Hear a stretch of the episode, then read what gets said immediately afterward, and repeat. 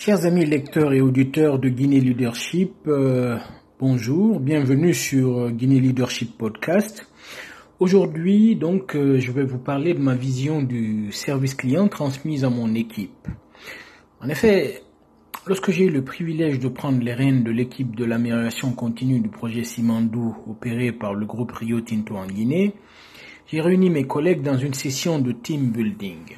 Cette session devait nous permettre de comprendre ensemble ce que nous devions faire ensemble et le planifier et planifier également notre travail. Comme dans toutes les responsabilités professionnelles antérieures à celle-là, je me suis particulièrement illustré par la qualité du service que je fournissais à mes clients internes. J'ai donc tenu à présenter quelque chose à ma nouvelle équipe afin d'insuffler en eux cette vision du service à la clientèle car le département d'amélioration continue est un département support qui fournit donc un service aux autres services de l'organisation. Pendant cette présentation, j'ai tenu à rappeler à mes collègues ce qu'était euh, la définition du service à la clientèle fourni par euh, Wikipédia notamment. Donc le service à la clientèle, c'est la fourniture d'un service au client avant, pendant et après que le client a effectué un achat c'est aussi toutes les interactions entre un client et un fournisseur de services pendant la période de vente et euh, après la période de vente.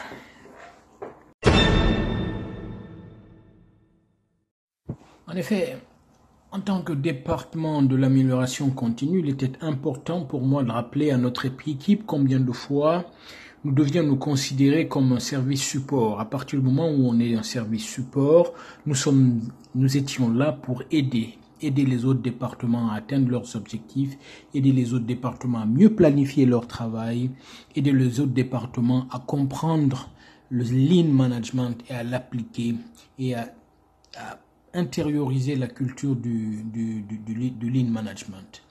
Donc il était très important pour nous donc euh, dans cela de, de, garder notre capacité, notre tendance à fournir un service de qualité, d'avoir une bonne réputation de la part de nos clients et toujours être bon, bon, bon, bon, avoisonner les 100% dans la qualité et la satisfaction du service que l'on fournit au département. Pour cela, il fallait à, tout prix euh, s'assurer que l'on évite une situation dans laquelle très souvent, par exemple dans les restaurants, on arrive et on attend 30-40 minutes avant d'être euh, servi. Donc, j'ai insisté auprès de mes équipes donc pour leur dire qu'en tout ce que nous faisons, dans tous les projets que nous gérions, notre premier indicateur de succès donc doit être la complétion de, notre projet conformément à, la date planifiée euh, à plus de 80% du, du, temps. Donc L'important en matière de, de fourniture d'un service client de qualité, c'est d'éviter de frustrer le client que l'on sert. Il est important de garder à l'esprit que donc le service à la clientèle de qualité, c'est un effort constant de tous les jours.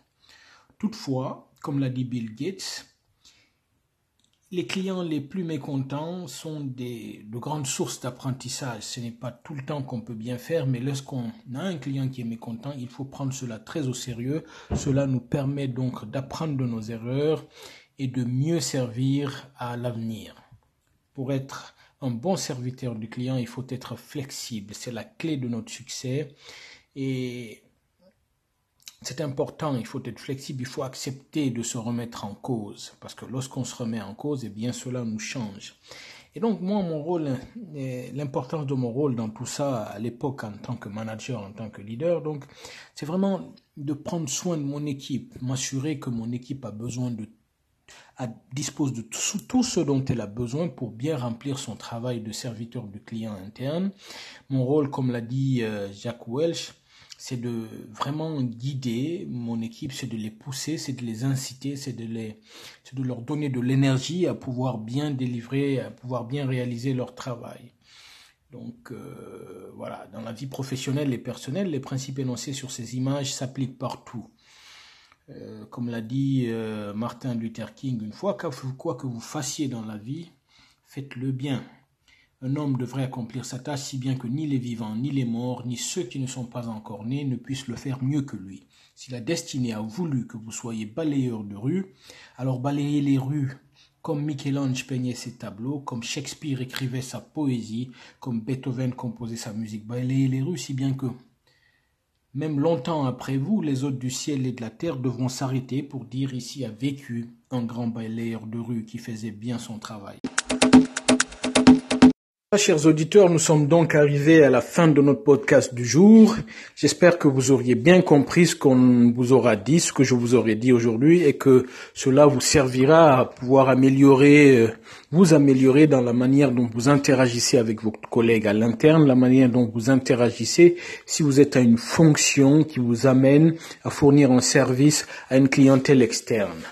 Donc je vous invite à bien vouloir à bien réécouter et puis à rester connecté sur euh, Leadership Podcast. Nous sommes là pour vous, nous sommes vos serviteurs et vos feedbacks pour nous améliorer sont importants pour nous. Merci.